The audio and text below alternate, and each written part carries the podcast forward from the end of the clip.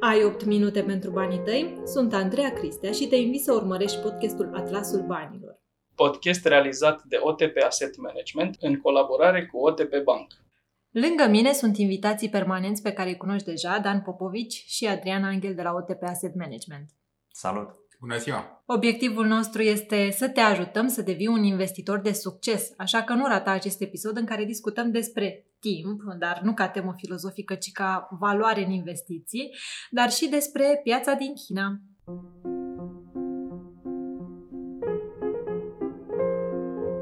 Discutăm în prima parte a podcastului numită Know-how investițional despre orizontul de timp în investiții.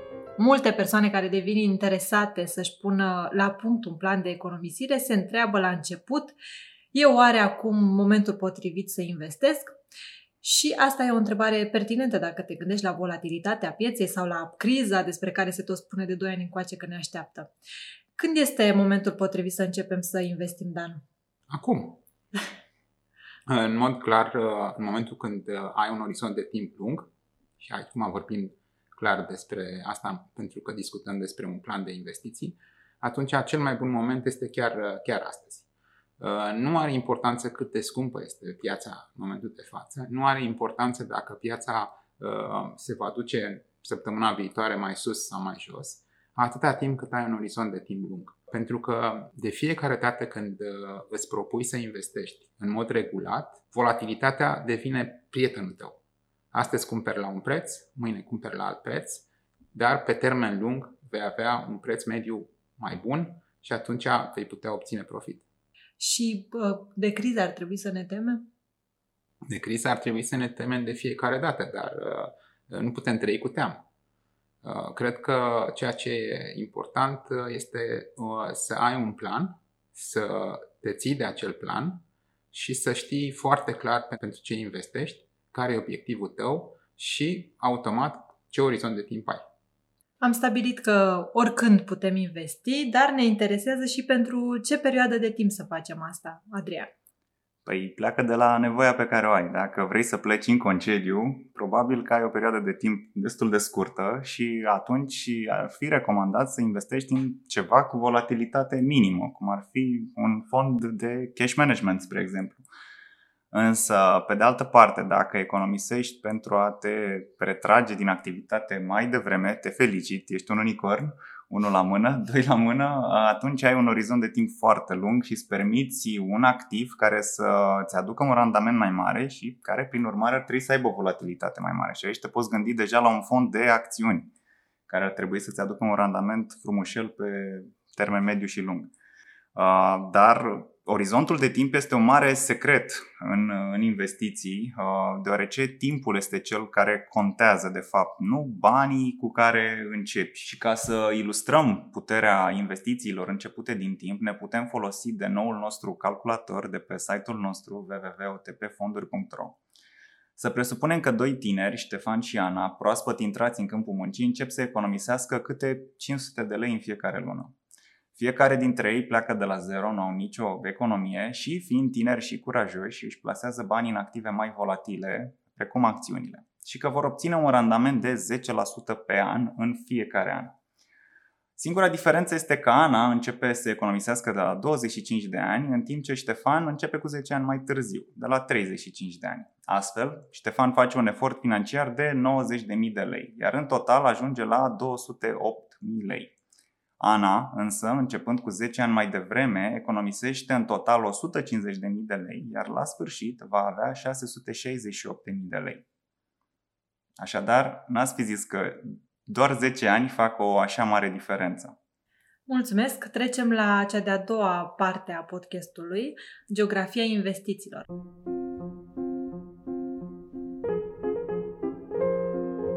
Și sunt uh, foarte interesată să aflu ce spun invitații mei despre China. În ciuda tuturor provocărilor, economia Chinei a crescut în 2020 peste așteptările experților. Cum vedeți voi piața chineză? Adrian?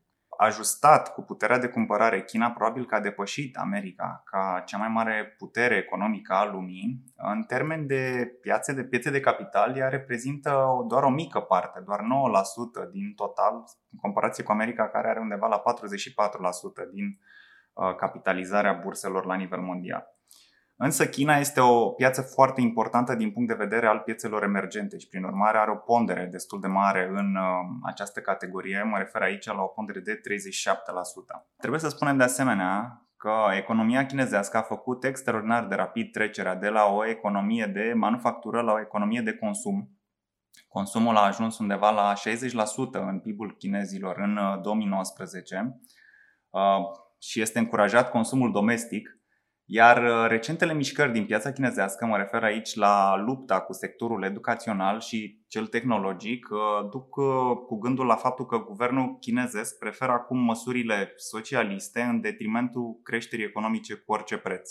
Aș dori să vorbesc un pic cu tine, Dan, despre companiile din domeniul tehnologic chinezești. Poți să ne spui ce mișcări interesante sunt în zona asta ca urmare a măsurilor guvernului comunist? Trebuie spus uh, că, cel puțin în, uh, în ultima perioadă și, de fapt, uh, pe, aproape pe tot parcursul anului acesta, cotațiile acțiunilor tehnologice din China s-au redus foarte mult. A apărut pentru prima dată, poate, o serie întreagă de reglementări pe zona protecției datelor personale ale clienților, au apărut uh, reglementări foarte stricte în zona jocurilor și în relația copiilor cu, cu jocurile. Ce fel de reglementări? O reducere drastică a numărului de ore uh, permise de uh, guvern ca un uh, copil să se poată juca în uh, online.